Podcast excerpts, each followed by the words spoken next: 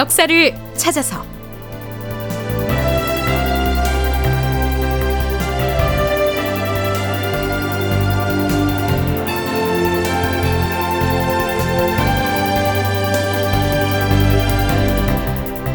제 1252편 주화파와 척화파 그 대립의 희생자들. 극본 이상락 연출 황형삼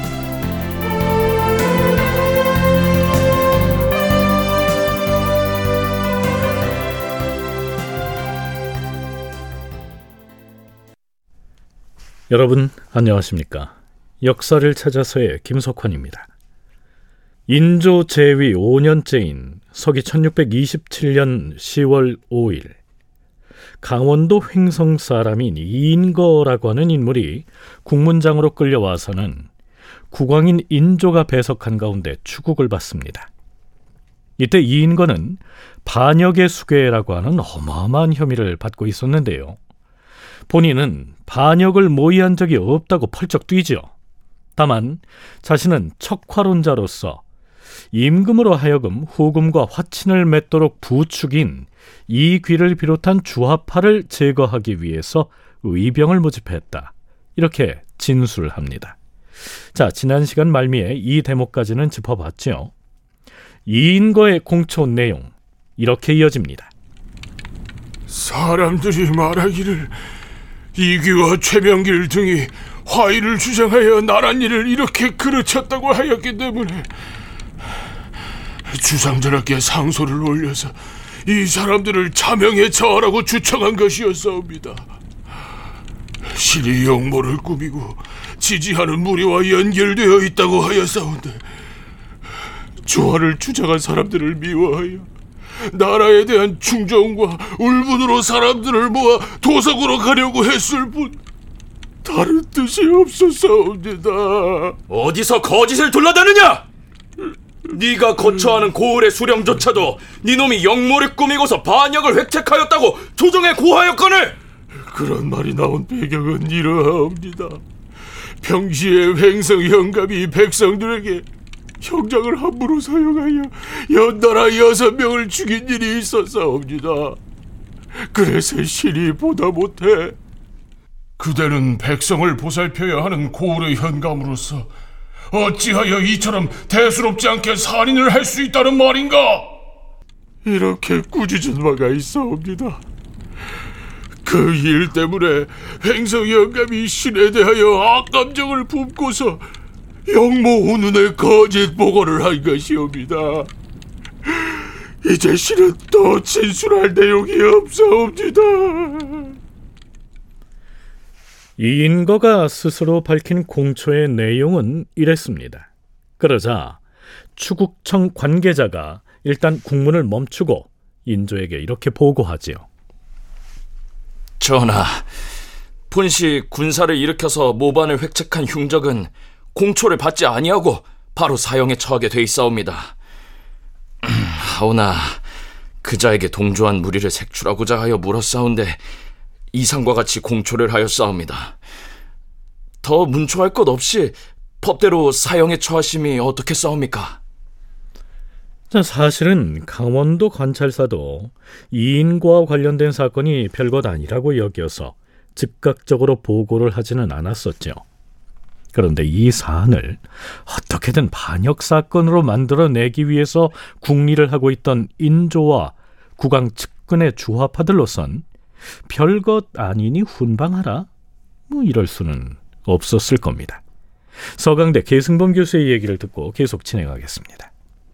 이제 이귀를 중심으로 한 중앙의 조정 공신들이 볼 때 이건 지금 자기네 권위가 지금 땅에 떨어져 있잖아요. 90% 이상의 양반 사대부 유생들이 다 척화를 얘기하고 있는 상황에서 이거를 그냥 훈방했다가는 난리 나는 거거든요. 그래서 척화를 했다 이런 거는 좀 빼고 반란을 도모했다. 왕을 바꾸려고 했고 뭐 이런 식으로 이거를 완전히 일반적인 영모 사건으로 뒤집어 씌워가지고 오히려 수사를 확대해서 사건을 더 키웁니다. 그런데 당사자인 이인거가 추국관에게 나는 국왕 측근의 주화벌을 척결하려고 했을 뿐인데 영모 혐의라니 이는 당치 않소. 이제 더는 말할 것이 없소. 이렇게 말하고는 입을 다물어 버렸으니 당황스러웠겠죠. 어떻게든 이인거의 혐의 중에서 주화파 척결을 기치로 내걸었다 하는 내용은 빼고 그냥 반역을 도모했다. 이 방향으로 일을 진행해야 하는데요. 보고를 받은 인조가 드디어 교지를 내립니다. 이인거 그자의 자백에만 의존하지 말고 당장 형출을 시행하라. 형출을 하라 하는 말은 쉬운 말로 하면 고문을 해서라도 원하는 자백을 얻어내라 이런 얘기입니다.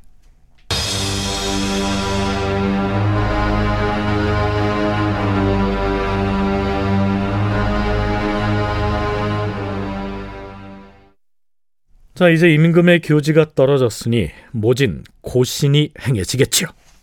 죄인이 영모 혐의를 부인하고 있다. 이실 직구할 때까지 태양을 가라. 예.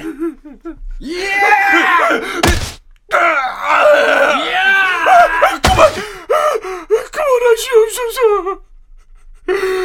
사실 사실대로 알겠사옵니다. 멈춰라. 반역을 꾀하였을 때는 사전에 무리를 모아 흉모를 논의하였을 터.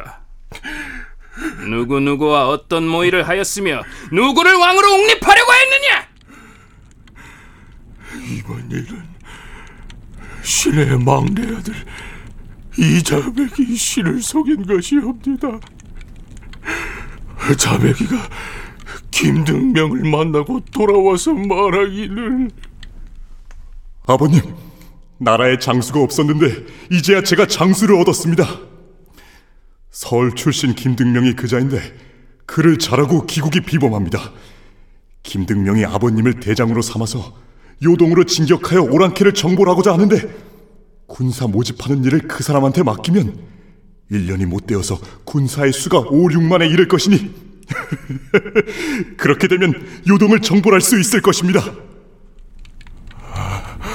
이렇게 말하기에 신이 비로소 그 말을 믿고 행성으로 나와서 영모를 일으켜서 그 군사로 서울을 범한 다음 어, 어, 그런 다음에 스스로 임금이 되려고 하였사옵니다. 이인거가 고문에 못 이겨서 횡설수설하는 투로 그렇게 자백을 합니다. 하지만 반역이 성립하기 위해선 영모 가담자가 상당 규모로 줄줄이 나와줘야 하고 또한 그 구체적인 계획이 드러나야 하죠. 인조는 매우 단호하게 더 엄하게 형신을 가하여 함께 작당한 무리를 끝까지 캐물어라. 이렇게 명합니다. 인조의 의지가 대단하죠. 자, 이 시기 인조가 처한 상황이 어떠했을지 계승범 교수의 얘기를 들어보시겠습니다. 인조는 철저한 조합파야. 자기가 왕이기 때문에 정강의 변을 누구보다 잘 아는 사람들이고 정강의 변을 했던 여진족이 누구예요? 지금 저기 후금의 500년 조상들 아니에요? 선배들 아니에요?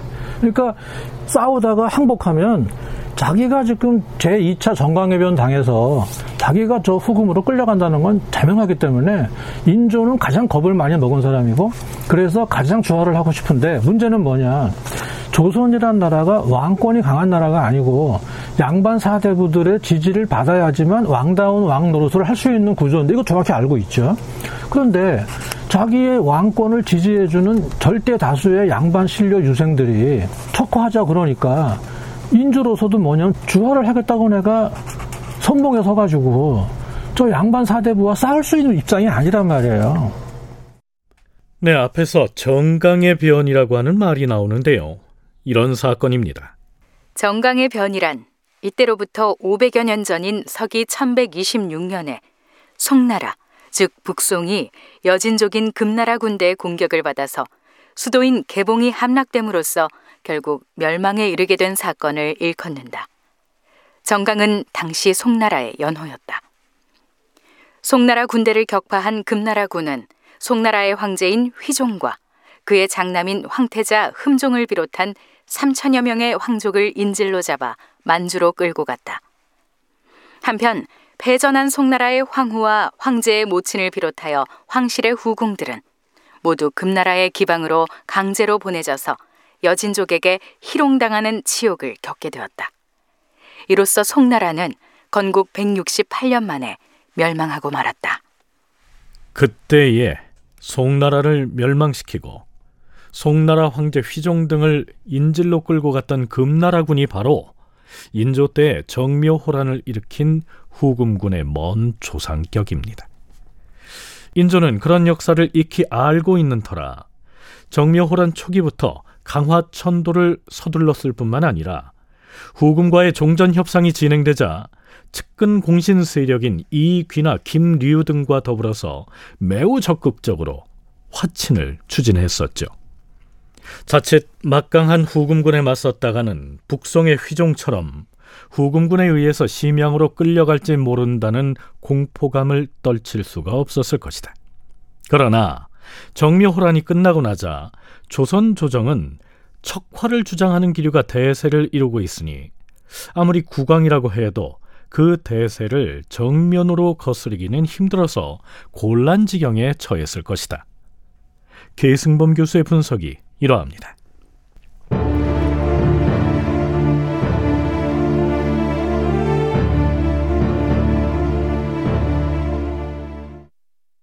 자, 그래서 이인권은 뭔가 반역 사건의 요건이 될 만한 내용을 실토했을까요? 인조실록에선 이렇게 적고 있습니다. 그러나 또 한 차례 형신을 당하고도 이인건은 이 사람 저 사람을 끌어대서 중언부언할 뿐 끝내 영모의 실상이라고 할 만한 내용을 실토하지는 않았다. 그러자 추국청의 관계자가 이렇게 고합니다. 전하, 만약 이 상태에서 또 형신을 가하면 이 사람이 70세나 된 늙은이였어 필시 도중에 운명을 하고야 말 것이옵니다. 하오니 그냥 사형에 처하시옵소서. 그리하라. 그런 다음 이인과의 자식들을 비롯해서 사건 연루자들을 공초하기 시작하지요. 에, 일련의 내용들을 짤막짤막하게 소개하자면 이렇습니다. 신은 이인거의 큰아들 이신맥이옵니다. 신의 아비가 국가를 위해 의병을 일으켜 오랑캐를 치려고 했으나 수하에 믿을 자가 없었으므로 전하께 상소하여 병권을 갖기를 바랬던 것이오며 또한 그런 목적으로 사사로이 모집한 사람들에게 의병의 지원을 주었던 것이옵니다. 그런데 횡성 현감이 그것을 보고는 오랑캐가 이미 물러갔는데 이처럼 군사를 일으키니 영모를 일으키는 정황이 분명하다라고 하면서 원주 목사와 협력하여 제 아비를 체포하였던 것이오며 신은 인거의 둘째 아들 이중백이옵니다. 지금 횡성의 옥중에 갇혀 있는 상태에서 이 진술서를 써서 바치옵니다. 신의 막내 동생 이자백이 횡성현 출신의 서얼 김등명과 서로 만났는데 김등명이 이자백에게 말하기를 자신이 홍천, 원주, 횡성 등새 고을의 호걸들과 사귀어 온 지가 오래됐으니 만약 이들 현에 소속된 군사들을 동원해서 일어난다면 거사를 성사하기가 어렵지 않다고 큰 소리치면서 아버지에게 권하여 장의 대장을 맡도록 종용하였던 것이옵니다. 신은 이 인거의 막내 아들 이자백이옵니다. 우리가 오랑캐와 강화를 하면 예의 나라가 장차 오랑캐 나라가 될 터이므로 압록강을 지키면서 후금군의 경멸할 계책을 세워서 약간 명의 사람들을 불러 모았던 것이옵니다. 그런데 횡성 현감이 이것을 반역이라 이름하였으니 이는 일찍이 그가 우리 집안과 서로 사이가 좋지 않았던 일이 있어서 그리한 것이옵니다. 그러나 이자백은 형신을 당하고 나더니 반대요! 이내 반역을 모의했다고 승복하였다. 모든 반역의 모의는 실제로 신이 앞장서서 주장했사옵니다. 의, 의병을 모아서 적군을 토멸한다고 핑계 삼고서 감히 군사를 일으켜 역적 모의를 했사옵니다.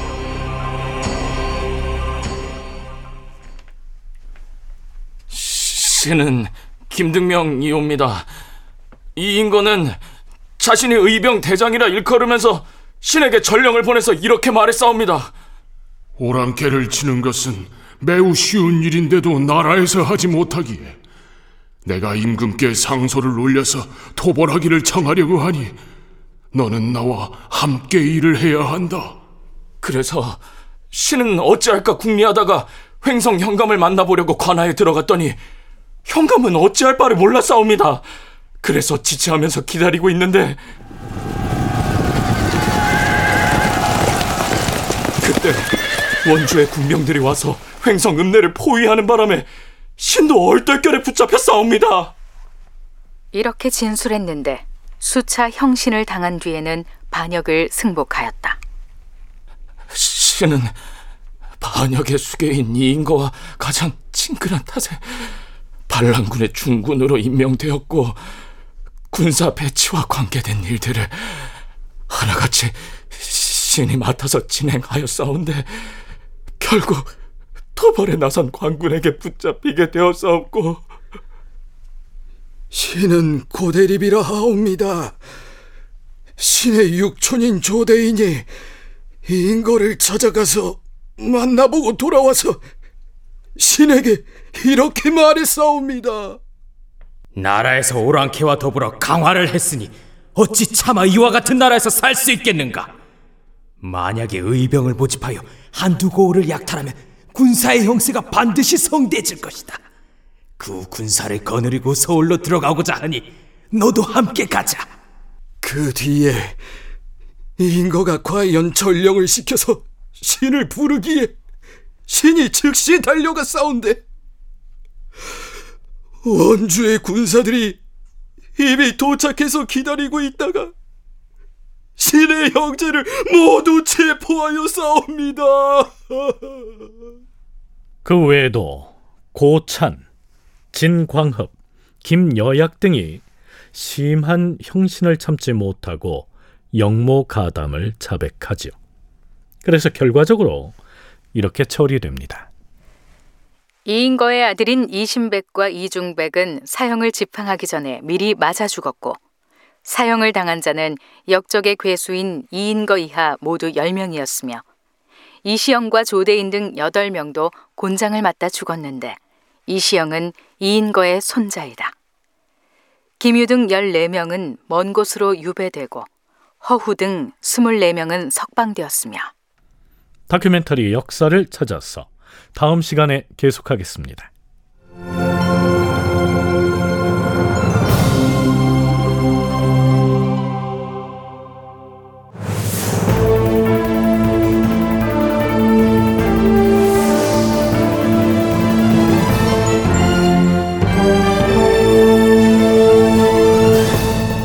다큐멘터리 역사를 찾아서 제 1252편 주합파와 척화파 그 대립의 희생자들 이상락 극본 황형선 연출로 보내드렸습니다.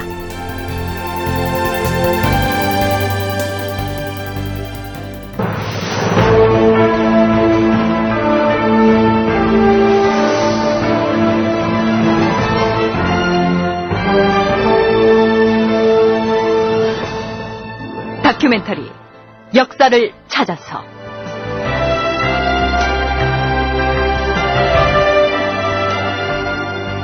제1편 빗나간 프로젝트 동북공정 극본 이상락 연출